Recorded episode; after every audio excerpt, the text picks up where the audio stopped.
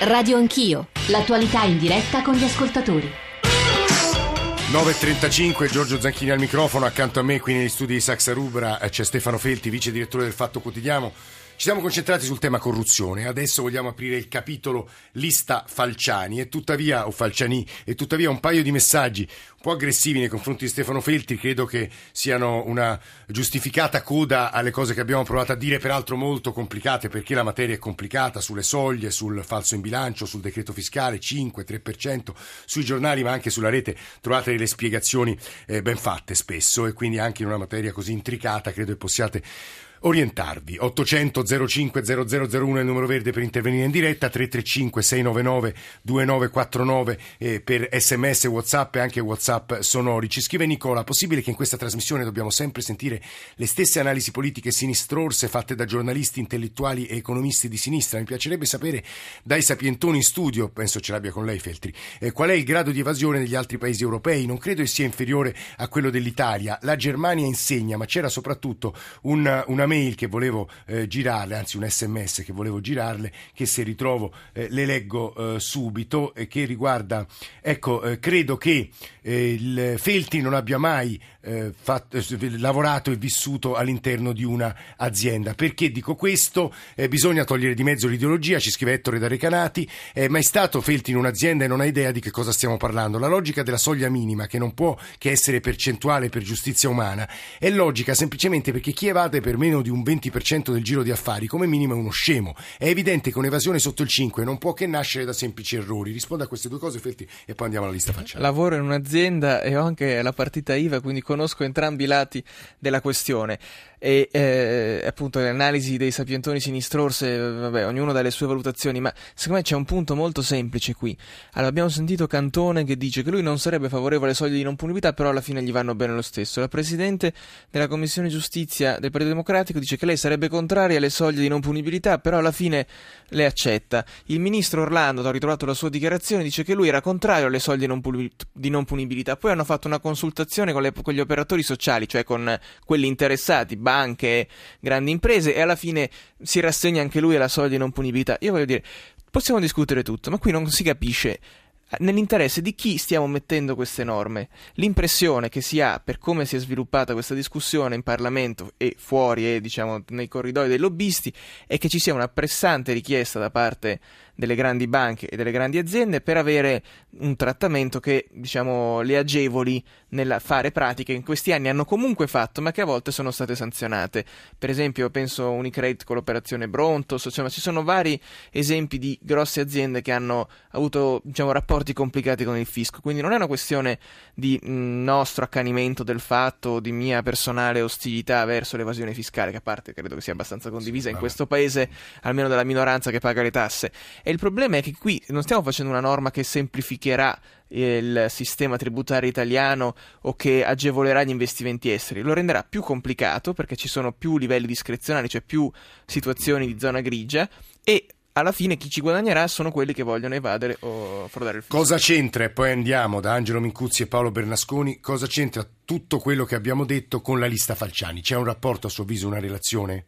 Beh, la lista Falciani ci... è una storia che ci racconta due cose importanti. La prima è che eh, in Svizzera per anni ci sono stati ingenti patrimoni, tuttora ci sono, che si sono accumulati diciamo, a spese del, della fiscalità nazionale negli altri paesi d'Europa. Ci sono anche molti italiani, ci sono 7.000 se non sbaglio, per circa 7 miliardi di euro, quindi sono somme molto ingenti. La seconda cosa, che secondo me è la vera lezione della lista Falciani, è che chi ha accesso a informazioni rilevanti che eh, aiutano a capire reati penali o anche appunto illeciti di, di, altro tipo in Europa non è tutelato, non è in grado di non ci sono canali ufficiali in cui può far uscire queste informazioni e fare quello che percepisce essere un suo dovere di Questo cittadino. Questo è molto importante perché riguarda soprattutto l'Italia. Angelo Mincuzzi, buongiorno e benvenuto.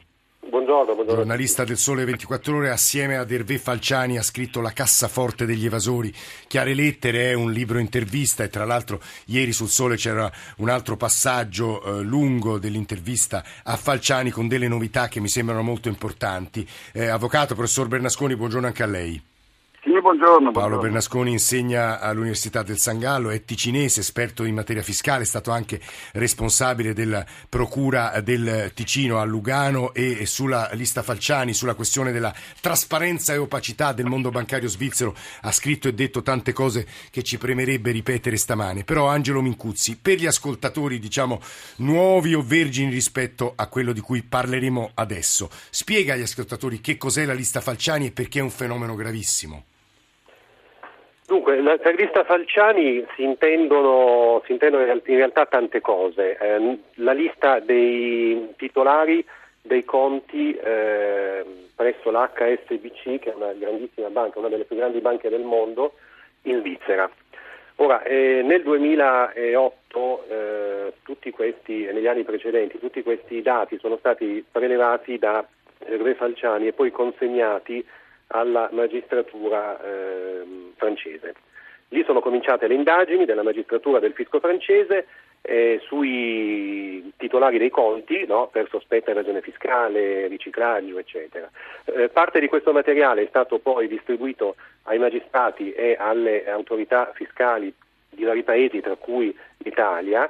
Anche qui in Italia sono iniziate le indagini sui titolari dei conti e indagini che però si sono infrante sul muro dei condoni fiscali e della prescrizione. Ecco, diciamo, Mencuzzi, a beneficio di nuovo degli ascoltatori, che mi pare che gli italiani, diceva Felti, sono 7.000, ma mi pare che ci siano 3.276 quelli che sono stati, come dire, attenzionati per 741 milioni di redditi non dichiarati, 1264 hanno usufruito dello scudo fiscale, altri non sono perseguibili perché la lista è stata sottratta illegalmente e quindi per questioni anche di garanzie e tutele e perché il nostro ordinamento non lo prevede che si possa appunto usare come prova una lista sottratta illegalmente, è tutto più difficile in Italia, corretto? Più o meno. Sì, ma sì, il, dire, c'è un dato che indica tutto questo, cioè che la Guardia di Finanza e la Guardia di Finanza italiana è forse la migliore al mondo da questo punto di vista, eh, è riuscita a riscuotere alla fine solo 30 milioni di euro. Quindi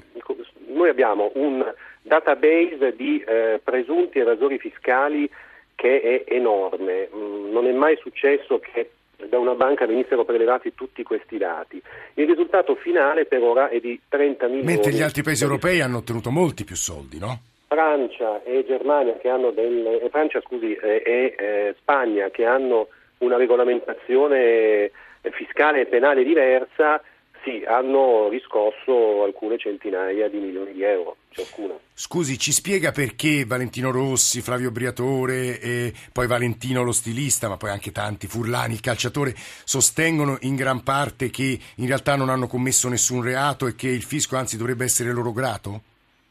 Ma eh, alla fine loro hanno regolarizzato tutto grazie ai, ai, condoni o grazie agli scudi fiscali o grazie agli accordi che hanno raggiunto con il fisco. Quindi diciamo, allo stato attuale hanno probabilmente ragione, non, eh, nessuno li può punire.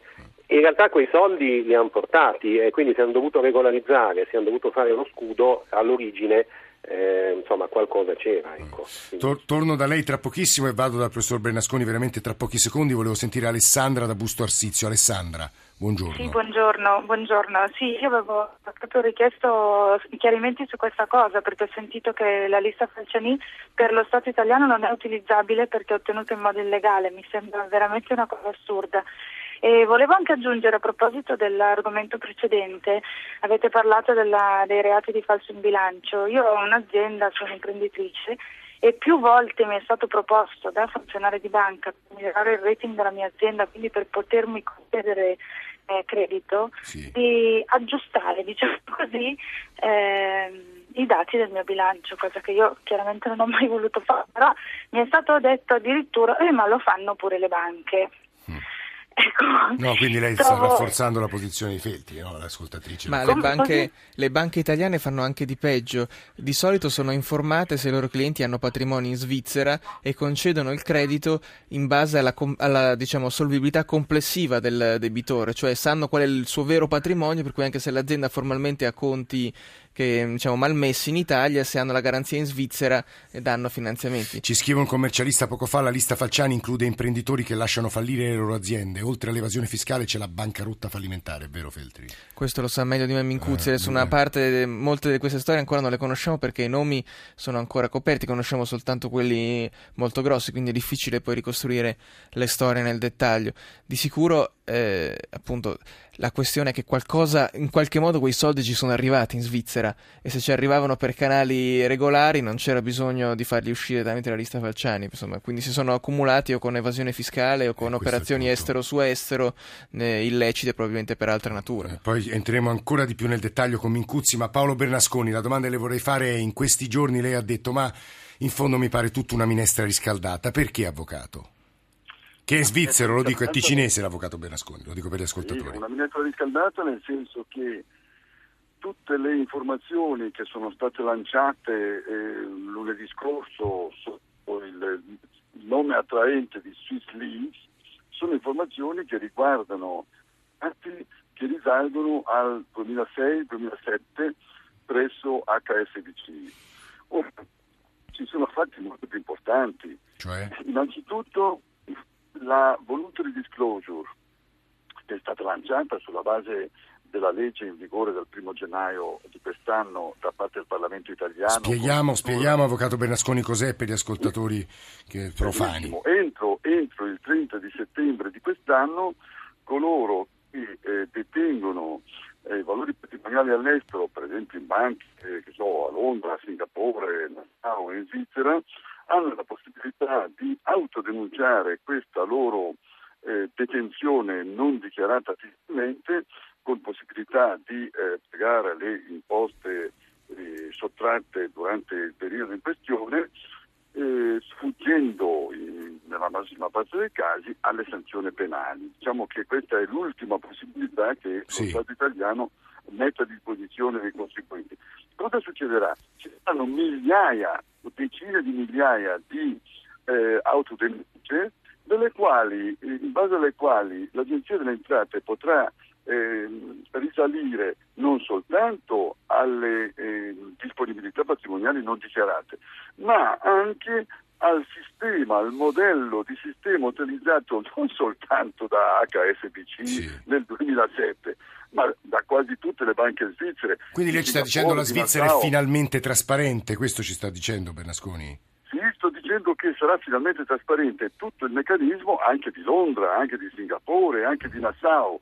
Quel che emerge come HSBC è, è la piccolissima punta di un iceberg eh, eh, che, che diventerà completamente trasparente una volta che l'Agenzia delle Entrate avrà a disposizione tutta questa massa di dati organizzata e presentata da parte degli stessi Eh, evasori Avvocato. Bernasconi si fermi perché chiedo ad Angelo Mincuzzi che con Falciani ha scritto la cassaforte degli evasori se non sia troppo ottimistica la visione di Bernasconi Mincuzzi, giornalista del Sole.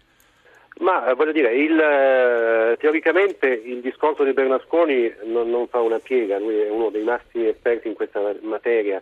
Ehm, il problema sono poi le scappatoie che di fatto esistono, ne sono, ne sono esistite in passato e ne, ne verranno attuate anche per il futuro, per cui le norme vengono fatte ma le banche conoscono bene le norme, le studiano, hanno eh, stuoli di avvocati che le studiano e le aggirano, consigliando ai clienti il modo migliore per aggirarle? aggirarle. Questo è il La, la terribile. disclosure sarà aggirata, sicuramente può essere una cosa positiva se vogliamo, ma sarà aggirata, non, non facciamoci troppe illusioni su questo. C'è- ci sono un paio di domande che rubo agli ascoltatori e che giro a Stefano Feltri. Alcuni ci dicono: no, ricordate che eh, molti dei soldi depositati sul conto HSBC erano, eh, sono serviti ed erano frutti di. Eh, p- sono serviti a finanziare il terrorismo, erano frutti di diamanti insanguinati, cioè di cose mostruose, spaventose. Sotto, eh, dietro quei soldi, diciamolo, ribadiamolo, ci dicono gli ascoltatori, c'è spesso del sangue, questo va detto. E non c'è dubbio, è, il- è l'utilità di posti come la Svizzera, che adesso appunto si sta un po' aprendo, ma ce ne sono tanti altri nel mondo, dalle Cayman alle Isole Vergini e adesso anche Singapore è molto alla moda. Cioè, i- le ragioni per cui qualcuno ha bisogno del segreto bancario, bisogno bisogno dello schermo di fiduciarie e ha bisogno di un sistema finanziario che lo protegge e che deve o riciclare denaro o nascondere il profitto di attività eh, illecite. Gli, gli italiani che poi hanno saldato il rapporto col fisco e hanno portato anche oltre 100 milioni, leggevo Valentino, ma anche Valentino Rossi e Briatore, insomma cifre molto ingenti. Quelli sono soldi che, diciamolo questo Felti, di nuovo a beneficio della conoscenza degli ascoltatori, io posso portare i soldi in Svizzera, basta che li dichiaro, no? Beh, certo, se uno lo fa in maniera lecita e se li porta in Svizzera con un bonifico bancario dalla sua banca, non c'è nessun problema. Il, però credo che questo sia un comportamento estremamente minoritario. Il grosso di quei soldi in Svizzera si sono accumulati prima con i famosi spalloni, cioè quei corrieri che portavano valigie di denaro eh, oltre frontiera nascoste in macchina, magari con, corrompendo qualcuno alle dogane, oppure si sono accumulati con operazioni diverse, più sofisticate, per somme più ingenti, in cui i soldi sparivano da qualche conto in Italia, passavano da conti di altre banche all'estero e finivano Lei poi è contrario a inserire la parola morale quando parliamo di cose molto tecniche, tuttavia eh, chi porta decine di milioni in Svizzera senza dichiararli rompe un po' il patto con la collettività. Assolutamente, assolutamente, anche perché sono cittadini che potrebbero tranquillamente permettersi di pagare quelle tasse, non sono indigenti che devono sopravvivere al fisco nascondendo qualche centinaio di euro. È un, è una, credo che sia una delle cose più gravi che si possano fare in una democrazia che si regge sullo scambio tra tasse e welfare state e redistribuzione. È anche incostituzionale, è una violazione gravissima dei principi su cui si fonda anche la nostra Costituzione. C'è una domanda, una risposta che Erve Falciani eh, dà ad Angelo Mincuzzi che mi ha francamente colpito e vorrei una riflessione di Mincuzzi e Bernasconi su questo. Chiede De Mincuzzi, in Italia le inchieste sui presunti evasori fiscali della HSBC vengono archiviate per prescrizione o a causa dei condoni fiscali del passato. Ha ancora contatti con i magistrati italiani? Chiede Mincuzzi a Falciani, risposta di Falciani no. Non ho contatti da tempo, l'Italia è un vero problema perché tutto è organizzato per criminalizzare le informazioni che arrivano. Le regole poi sono talmente complesse che rendono impossibile il contrasto all'evasione fiscale. I magistrati non hanno occhi per piangere e sono costretti ad archiviare le inchieste. Condoni e prescrizioni sono state le due pietre tombali, Mincuzzi.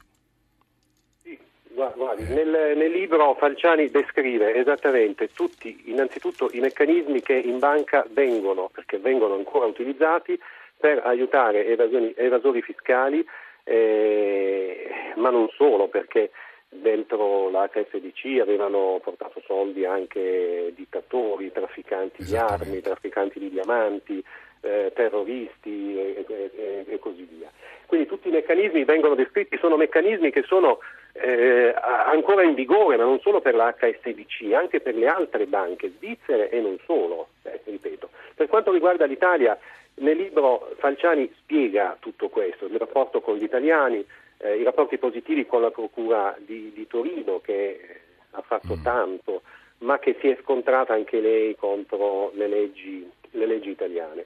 Purtroppo eh, in Italia la classe politica deve fare una riflessione sull'evasione fiscale, deve decidere se considerarla una priorità o no. L'evasione fiscale rompe, come sì. è stato detto, il eh, tessuto democratico di un paese, per cui deve essere. Tra l'altro, devo, aggiungo alle sue parole Mincuzzi e le giro rapidissimamente affetti, veramente 10 secondi. Qualcosa mi sfugge. Ci scrive un ascoltatore: è illegale la lista Falciani, invece sono legali i soldi nascosti. Paradossalmente sì. Stranamente sono illegali tutte e due, ma sono come due vasi non comunicanti. Insomma, se l'informazione non è legale, non si può neanche perseguire i soldi illegali. Marino da Milano, buongiorno.